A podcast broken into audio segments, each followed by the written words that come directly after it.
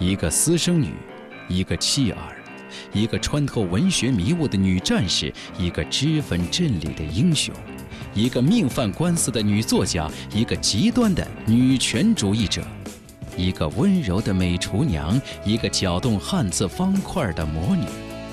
小凤直播室本期推出女作家《红影前传》，敬请收听。There's a dark talent. And the day I take it into my head to stop breathing will be my last. Today he married me to a man I've not yet met. Soon my daughter and I shall join him in his own country. My husband said my muteness does not bother him. He writes, and hark this. God loves dumb creatures, so why not he? Were it good he had God's patience. 十九世纪中叶，在遥远空旷的新西兰海岸， 美国少妇艾达带着九岁的女儿弗洛拉和一架大钢琴嫁给了美国殖民者斯图尔特。由于路途十分艰难，丈夫决定舍弃钢琴，将她留在沙滩上。艾达内心痛苦万分，她从小就丧失了说话的能力，而唯一能让她排遣寂寞的就是钢琴那优美动人的音乐。斯图尔特只是一个一心想要发财的商人，他根本不理会妻子的要求。艾达只能求助于邻居乔治·贝因。贝因用一块土地与斯图尔特换走了钢琴，并且费尽千辛万苦将它运回家中。为了弹琴，艾达每天去给贝因上钢琴课，而贝因为了亲近艾达，提出用。爱抚、亲近可以换回钢琴。在音乐与爱抚中，贝因比斯图尔特更深地理解和爱着哑女艾达。他们两人的情感也逐渐滋长起来。专横的斯图尔特发现这一切之后，将艾达囚禁在屋中。然而，这并不能阻止艾达向贝因表达爱意。狂怒之下，斯图尔特用斧头砍下了艾达的。一根手指。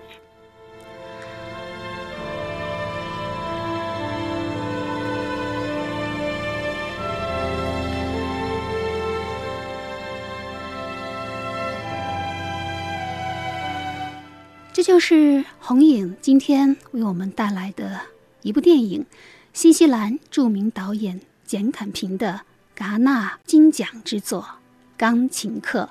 简·坎平在这部电影当中。以女权主义的立场，含蓄地反抗男性社会的继承道德，一方面又提出了更舒展、更身体性的道德立场。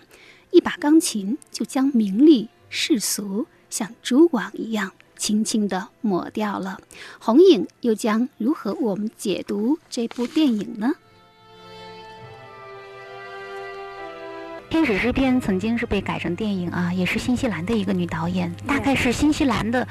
呃，导演的头牌了，就是简·坎平。他的电影最著名的就是《钢琴课》。对对对，他的电影应该说是这个是一个非常女权的一个导演，包括他选择音乐啊，包括他选择那个剧本，还有他特别的带有一种本位色彩。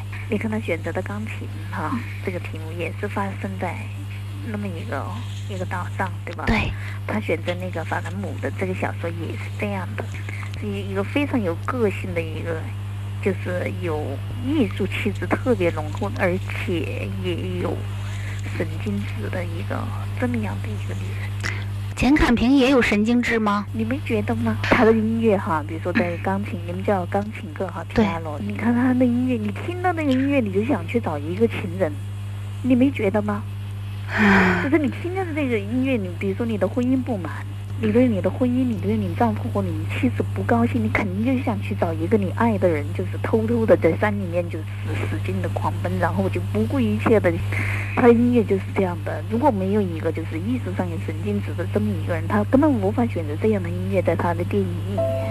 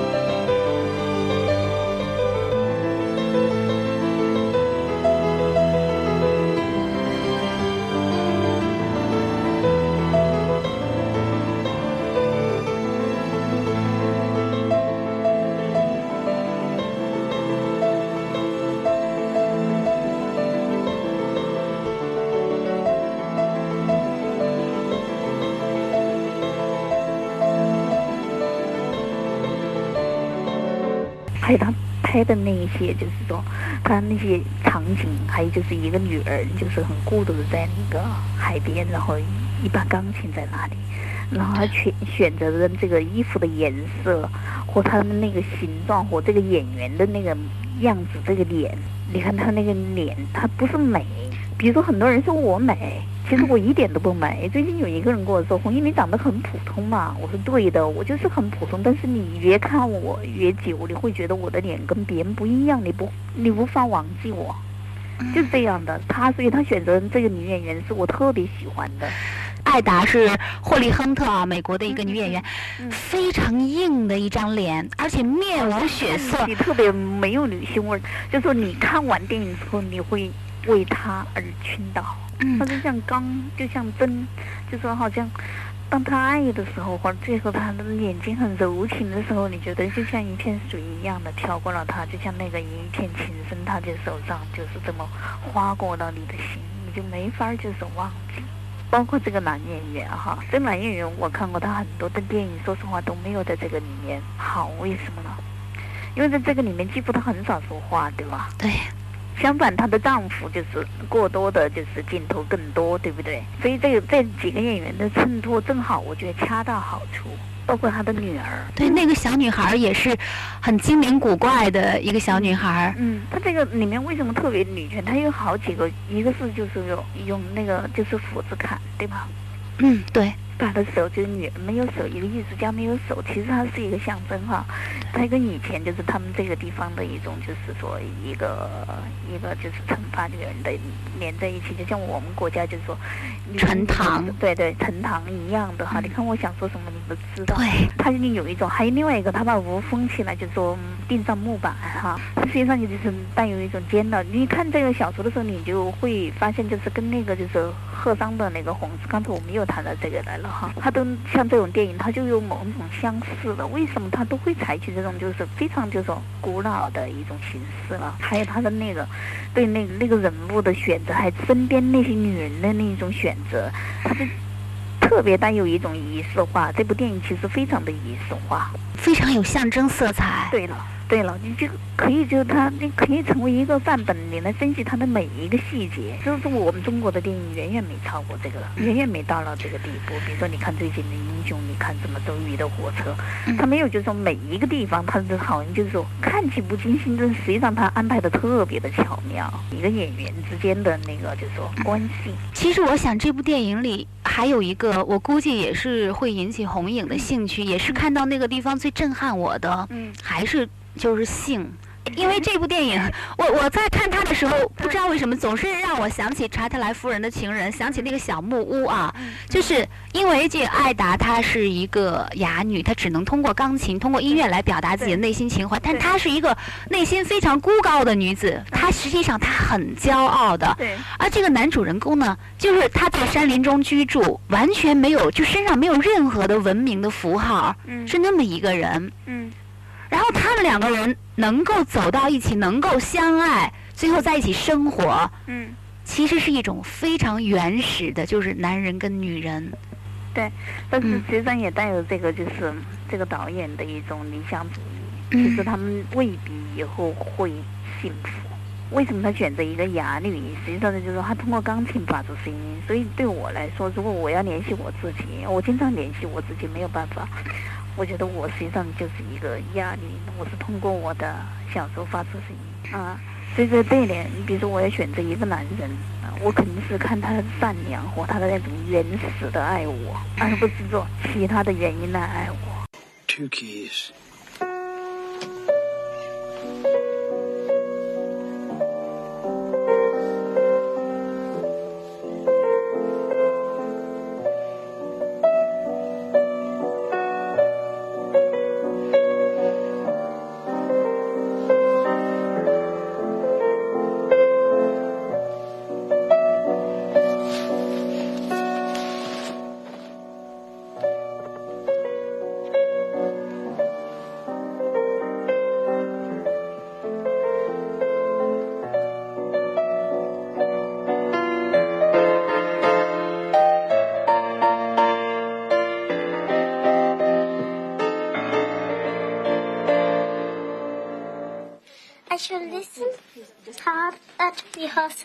Because I live too far to come often. 所以这一点呢，我为什么选择就是钢琴课？那么我觉得，跟这个女主人公和她选择的这种生活方式和包括这个对爱的一种，就是说本能的一种爱，本能的一种东西，就是没有其他原因。应该说她的丈夫更适合她，但是她不爱他，对对吧？所以这个就是说男女之间，他有一种就是说。呃，有一种就是他那种吸引力，不是在于就是其他东西，你没没法阻挡，你越阻挡他越靠得近啊。然后这样的音乐又出来了，偷情的音乐，偷情的音乐。你你说到了这种男人和女人这种非常原始的吸引力，嗯，也是这部电影就是最打动人的地方。其实这个就是这个这个男人，他就是用一种非常本能、非常粗糙的方式，就是一点一点的。他要去摸这个女人的手指，然后去摸她的身体，摸她的脖子，然后就这样一点一点的就，就让这个女人就陶醉了。要要是照现在谈恋爱，先看什么房子、车子什么什么之类的。对对对，车子、房子、票子啊，票子对。这太不一样了，这一点感觉都没有。比如说你去找小姐，我不知道哪里去找小姐。比如说啊，我觉得是没什么感觉的。如果你纯粹是为了发泄性，就是实际上就是说这个问题比较好解决。那只是发现了，你等于就做了一次梦，但是就是你的，就是说你无法调动你真正的快感，就是这个是完全不一样的。为什么偷情它有一种，它有一种禁锢，而偷情是说你不能够做的事情，你。而你这个人是你特喜欢的那种，就是有一种感应的，就是性感应。我们现在不是说心灵的感应，就是它有一种这个东西在里面，和你去找小姐，或者说和你其他的一些就是说性关系的完全不一样。对，天哪，我们就像你在看里，你说你你你最后表达的那个主题就是性的魔力不在于开放，而在于当事人感情的契合。对，嗯，对，是两个人之间的。性是两个相爱的人之间的事，对，也是两个爱性的人之间的事，对，嗯嗯。如果单独有一个人不爱性，肯定就不行。如果光有性，光有性没有爱也不行，光有爱没有性也不行。那你觉得男人跟女人就是真的是可以靠这种非常原始的吸引就可以互相征服吗？嗯，刚才我说了，他这个电影就是说他不管结果，啊，他带有一种理想主义色彩。就实际上他们最后能否幸福，我怀疑。为什么呢？因为他们的他们的背景都不太一样。她跟她的丈夫不会幸福，但是她跟这个人，我也怀疑她能否。你所怀疑的正好就是我们刚才所肯定的那一部分，就是说他们是抛开了，彻底抛开了那种文明的负担，完全靠两性的吸引。对我说的，我怀疑是说，就是说。实际上，男女的那种性，光是仅仅建立在性或爱的这个这个基础上面的，起码是性，它就是就是按照科学家这个荷尔蒙或者就是说这个这个东西这个吸引力只有一年的时间，所以它没有太长的吸引力。如果他没有其他的东西共同的东西在一起的话，那么就比较麻烦。但是如果说这个女人，我们因为把她构成一种艺术形象了，所以我们把她看得很神圣。可能这个女人就是一个很普通的女人，她就需要一个，就是说大家在一起过日子，就是嗯过得很平凡，就是大家在一起就是有这种，啊，就是说一直到老就这个样子，所以他们可以下去。如果这个女人是我们现在看见的。这么一个艺术形象已经就非常的完美了。那么他跟一个就是山野之人，一个毫无文化的一个野野夫，对吗？对，在一起，那我就要怀疑了，对不对？他毕竟是一个电影，为什么我们看电影我们有一种快乐？因为它可以把我们的想象世界就是当中那一部分给挖掘出来，而让我们去现实生活当中没有的那一部分呢？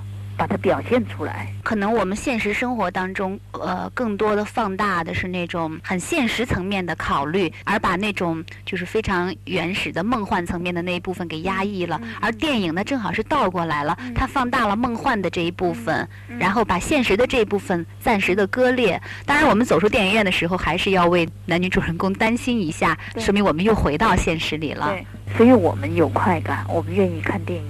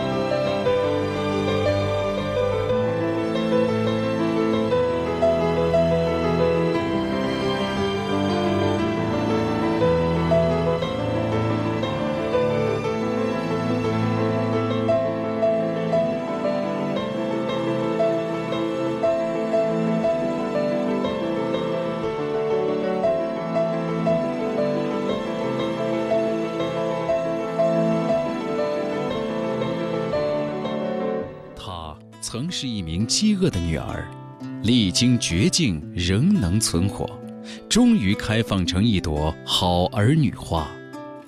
她是被译成外文语种最多的中文作家，也是最受争议的女性主义欲望书写者。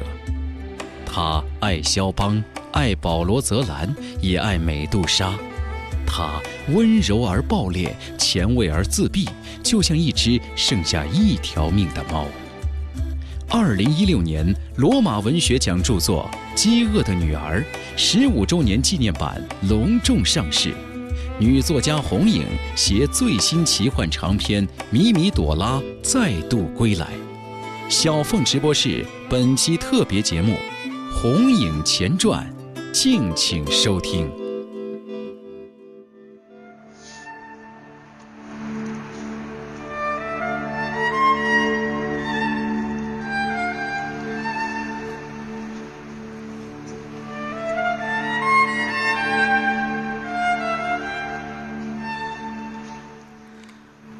完美的爱才是最美的爱，没有实现的爱才是最稀罕的爱。我永远无法爱你到完美地步，所以我逃到异国来。看见了吧，太阳出来，越过地平线，你就不在我的眼里了。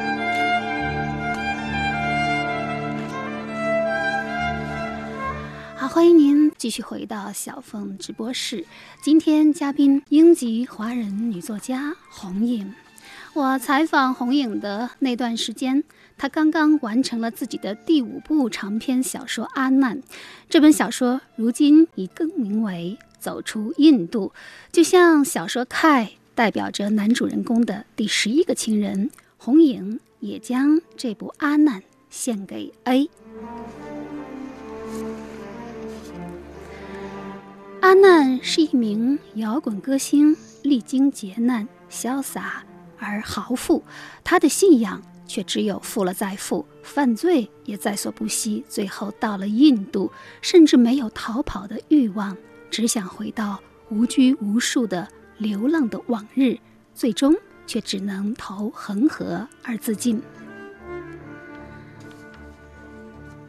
那天，我带着肖邦的音乐。等红影，没想到从电话那端飘来的是一种迷离堂皇、鬼魅一样的歌声，而红影带来的音乐也和阿难有关。你在写作宏大叙事的东西的时候，就会听瓦格纳的音乐；对，如果是写一些比较沉郁的、优雅的东西呢，就会从拉赫玛尼诺夫那儿借来一些东西。我想知道红影最喜欢的音乐究竟是什么呢？嗯啊，最喜欢的，比如说唱的，嗯，Mary Anderson 的，这是美国的一个女的，特别厉害。她的音乐，她就像说唱这样的。是刚才你听见的这个。有的，我可以给你放大。你能给我放大一点吗？对。And I was looking for you, but I couldn't find you. I wanted you, and I was looking for you all day, but I couldn't find you. I couldn't find you. You're walking and you don't always realize it, but you're always falling. With each step, you fall forward slightly,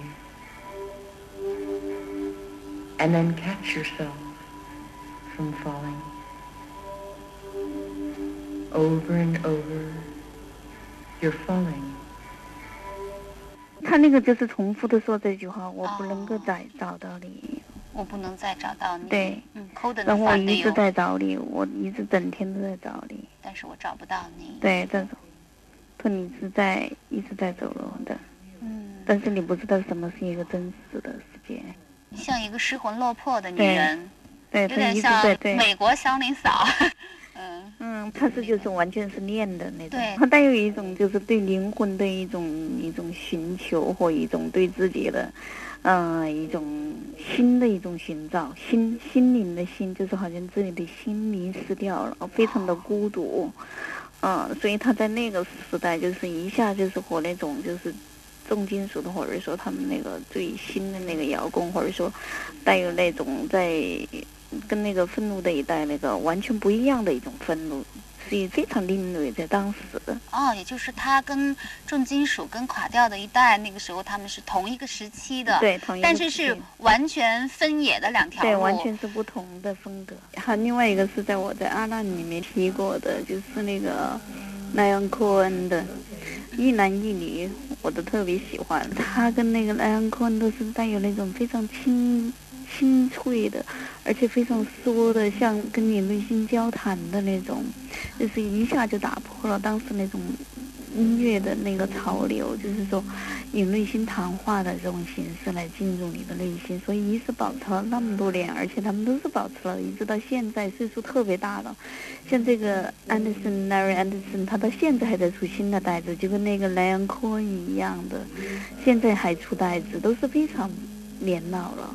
然后一样的拥有很多的迷，所以特别奇怪。所以我你听他的音乐，就是说你不会，就是不会忘记，就是说这是在做什么呢？这是音乐还是到底是一种是天外之音？就是你你不会明白到底是怎么一回事儿。还包括那个科恩的那个音乐，莱恩科恩，台湾人特别喜欢。莱恩科恩，对。他是一个男的，他非常的迷女人，就是让很多对，不是迷女人，就迷倒了别人，就是外人迷，对，所以后头他干脆就是就出家了。哦。出家了，他很多女人爱他，他愿意有很多女人，但是后头他就干脆就出家了。啊，照你这么说，这个兰科恩是一个挺传奇的那么一个人物，对，非常传奇的一个人物。他出家了，他是一个美国人，那他入的是佛教吗？他不是美国，他是加拿大人，他也是个诗人，也是个小说家。遁入空门，一佛门弟子了。佛门弟子。他出家了之后，他是否就躲避了尘世的那些纷扰了？对对对，他很少演唱，但是他好像隔一段时间，他是出一盘新的袋子。那他现在在哪里？在在庙里吗？应该在美国的庙里。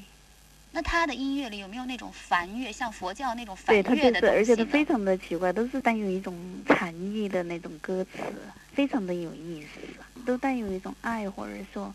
感情，你可以说看起来是爱或感情，但实际上不是，就很像生活的一些，就是我们一直没搞懂的一些，就是他说他爱你，或者是从这个方向回另外一个方向，都不一样。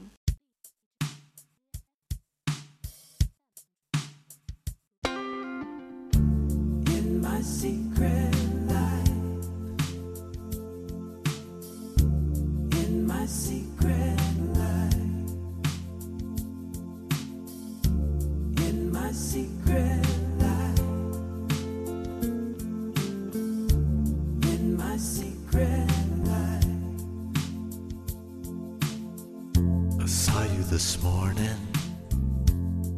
You were moving so fast. Can't seem to loosen my grip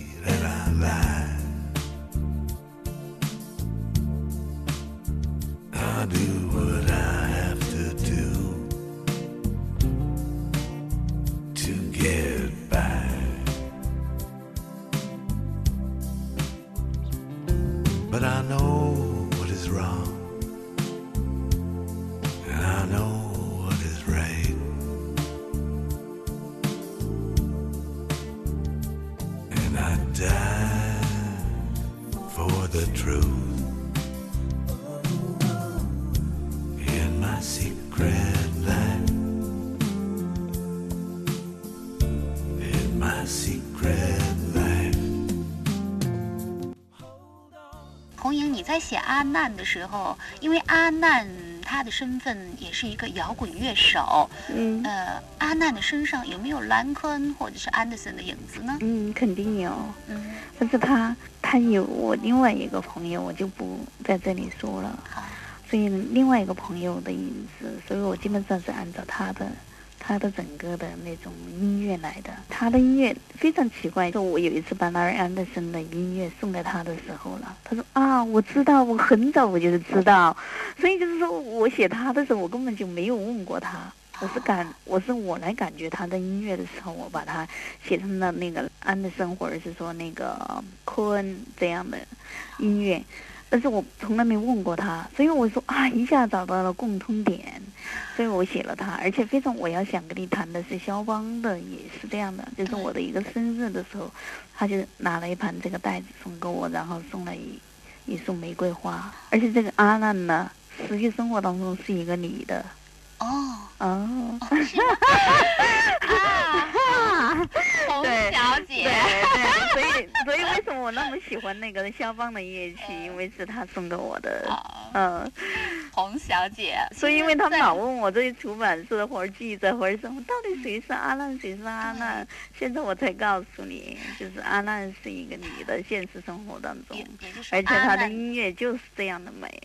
阿难的原型就是现实生活当中的一位 A 女士啊，嗯因为我看到你在阿难的第一段呢，你说送给 A，就这本书是送给 A 的。，number number number one，哦，Number One。哦 A 的意思并不是说这位女士，比如说她的名字可能是叫安娜，或者是叫安迪，只是说她是你的 A 是吗？对对对，在我心目当中，对，就是在这种我写他，我写这本书的时候，实际上是献给这个人的，啊，嗯，所以我就把它另外取了一个名字，叫做 A。其实就是你的爱人同欢她的音乐了对。嗯，对，他是一个中国人还是一个外国人？嗯，他肯定是一个中国人。阿难里面不是写的中国的音乐家吗？对，那他也，我现在快变成一个八卦主持人了，你有没有发现，红影？我早就发现你已经 好在我还不是太小报记者了，是不是？呃，其实我是挺想，就是挺想探寻你的生活的一些秘密。对，刚才我跟你说了，这三个人，这三个人都要你什么，在什么样的情况下听呢？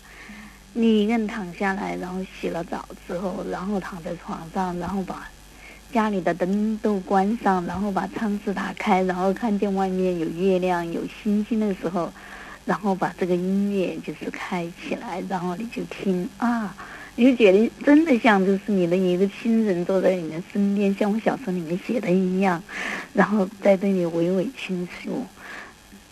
非要在那样的情境下才能够嗯感受到它的那个最深处的美，嗯是吗？对，嗯因为我对这个这个阿难就是现实当中生活当中的阿难你的那种，对嗯，我是这样的，因为他教我怎么发出声音，就是实际上我是很非常内向的一个人。他有一天到了我的房子里，我房子那个空间特别高，而且都没有什么东西，所以他就突然他开始唱歌的时候，他那个声音就是特别就像一个录音室一样的，然后叫我唱。然后其实我是平常是特别不好意思，然后我就觉得我发出声音，而且我觉得我也可以歌唱。姐姐，我能我我能猜出来你说的 A 是谁了。不过这个这个我不会肯定不会播的啊。嗯，他怎么配得上？啊，真的 他怎么可以和这个人相比？是吗？根本不能相比。啊不管是外貌到内在到音乐，那么这个人目前在国内，就是他的音乐没有公开发行过吧？肯定公开发行的，而且他是那个唯一的我们国家唯一被那个华纳公司买下来的。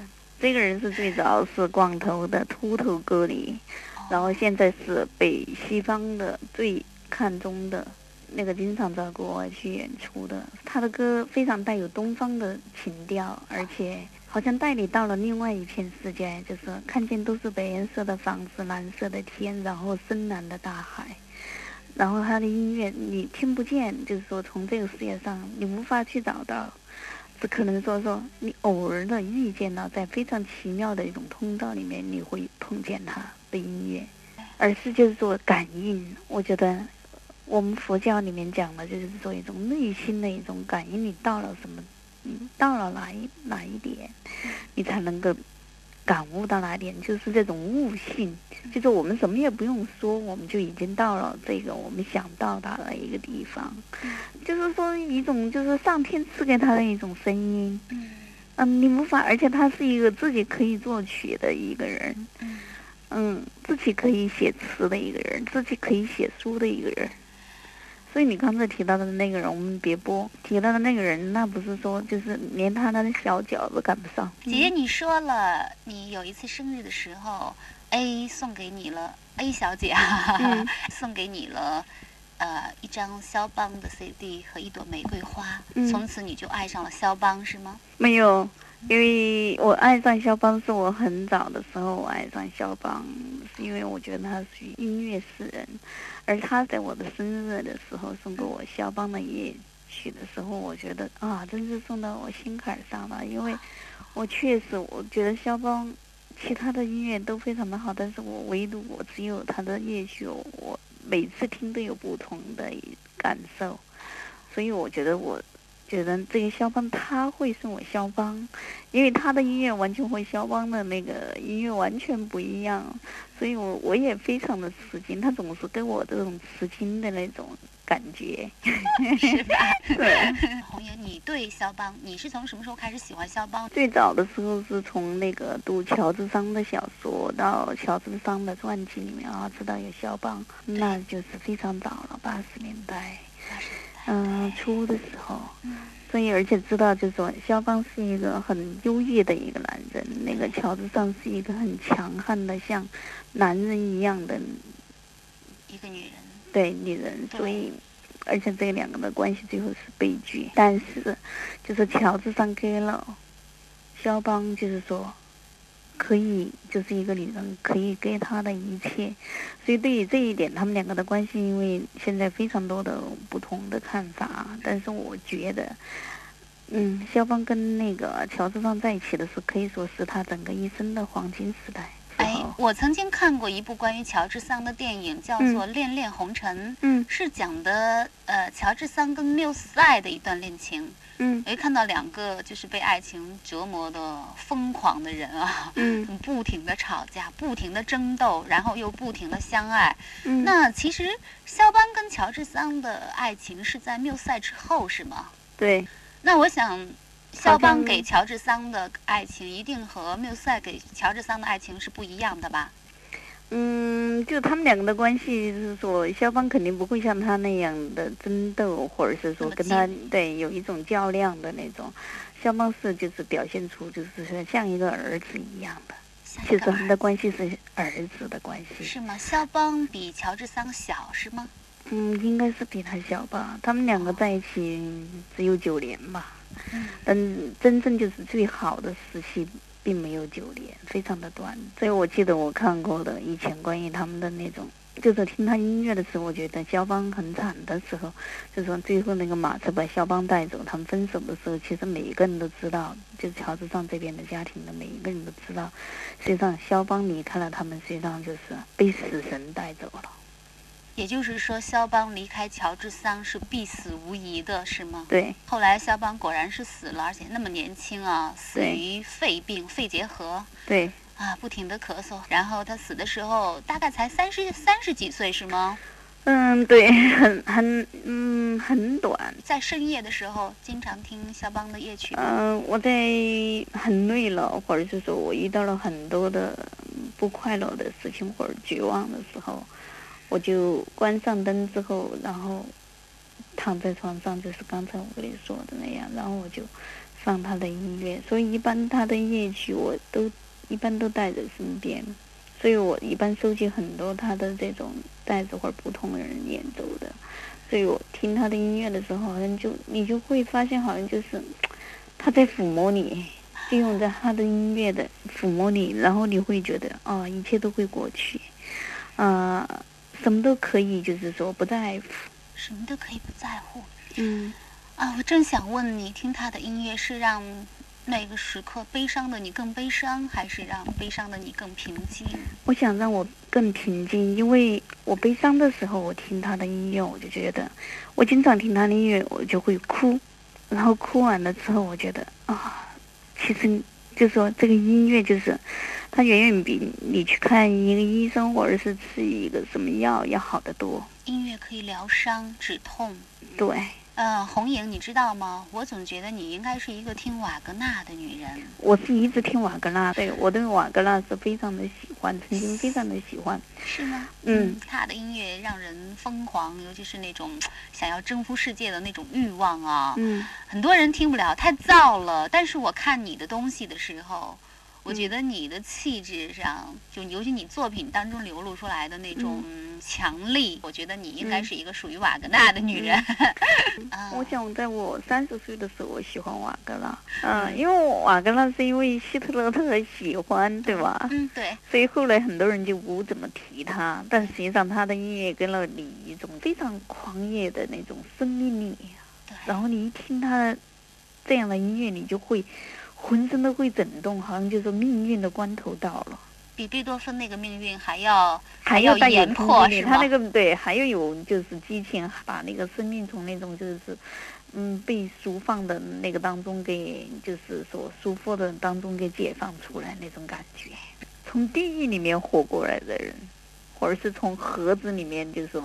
被紧压、紧关着的盒子里面，就是放出来的人。其实我觉得你刚才的这个叙述当中，实际上是带着黑暗的性质啊，对吗？无论是地狱还是盒子，都是从黑暗里出来的。所以，这实际上我觉得，像很多人崇拜他，或者是说我们现在在谈论他的时候，其实我们并没有带有一种，呃，什么民族的优劣啊、国家的尊严呐、什么文化的权利呐这种。我觉得纯粹是我们就音乐而音乐，它带有这种雄壮的，就是你不可抗拒的一种东西在里面。就是说，你必须倾听它，你必须听命于它，臣服于它。对，瓦格纳能让你在写作的时候跟世界完全隔开吗？我想在当时我三十岁的时候，我觉得我听瓦格纳的东西可以让我隔开这个世界。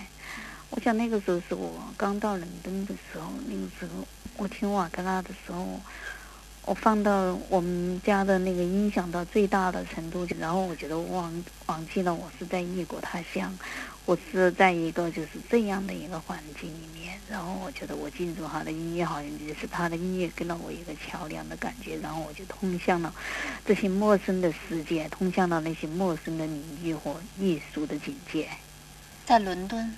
嗯，瓦格纳引领你。嗯，瓦格纳和肖邦，我觉得好像听你这样讲，瓦格纳就像一个父亲，而肖邦就像一个情人。嗯，差不多。瓦格纳像他带有一种魔鬼般的东西，而肖邦他带有一种就是说妖媚，就是妖媚，就让你就是说渴望和他一起，就在他的音乐里面，就是说会爱上他，你会爱上。这个作曲的人，你会爱上这个名字肖邦，你会就是听他的音乐，你就会不停的说念他的名字，就像好像念你最爱的人的名字一样的。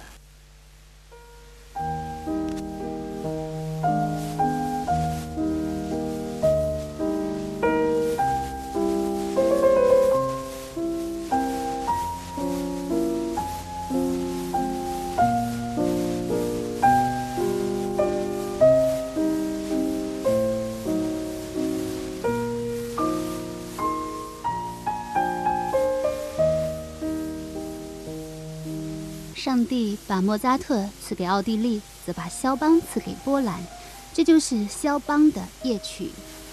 在这样的音乐当中，谁是红影心里最爱的那个爱人呢？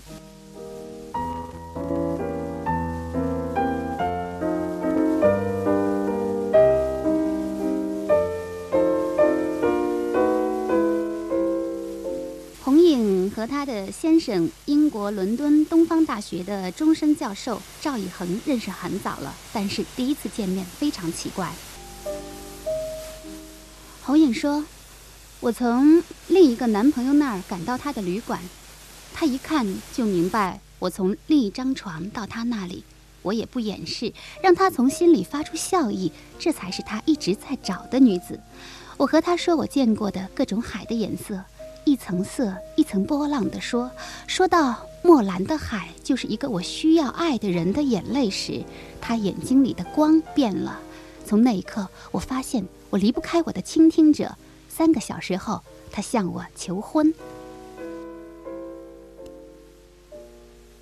你刚才说到了，你挑男人，就像钢琴课里面，你选男人也是看他，就是他是不是善良，他是不是能从那种最原始、最本能的那个那个男人对女人的那种爱出发，嗯，来选择你。而你的先生其实就是就是这样一个人，是吗？我情愿提“爱人”两个字哈。对，我想在这里我可以跟你说一个电影的音乐，我不知道你，我想你肯定看过尤利瑟斯的注释。这个电影看过《尤里西斯的凝视》啊，这个音乐哈，我觉得，因为我经常听，我几乎是一直带着这个音乐。比如说里面有一段就是一个女人的那个清唱哈，我觉得我听到那个音乐的时候，我觉得她有一种绝望压到了我。为什么呢？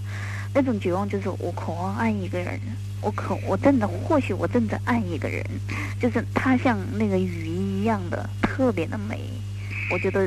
我我这样我就回忆我的整个一生，就是我这一生里面有很多的误会，或者说很多的遗憾，而且我把很多的人当成了很好的、很好的人，或者是很好的鱼，我们比喻成鱼哈，鱼是吗？游的鱼，fish，对啊，fish，嗯，对。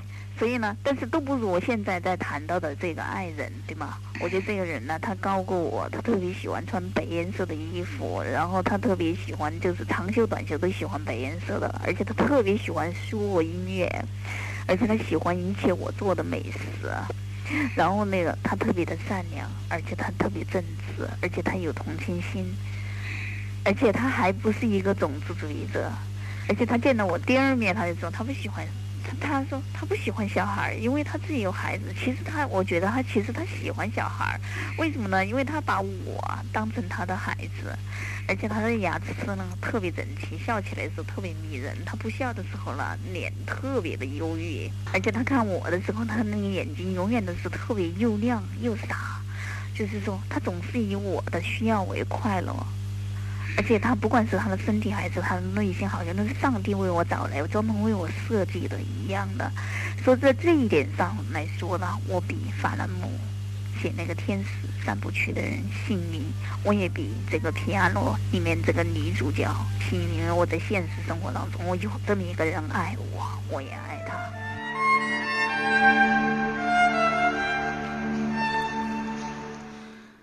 一九八二年。红影刚开始写诗，需要一个笔名。自从十八岁知道了私生女的身份，他就决定既不跟随养父姓陈，也不跟随生父姓孙，他要跟自己姓，顺着真名的谐音，他给自己取了这个笔名，叫红影。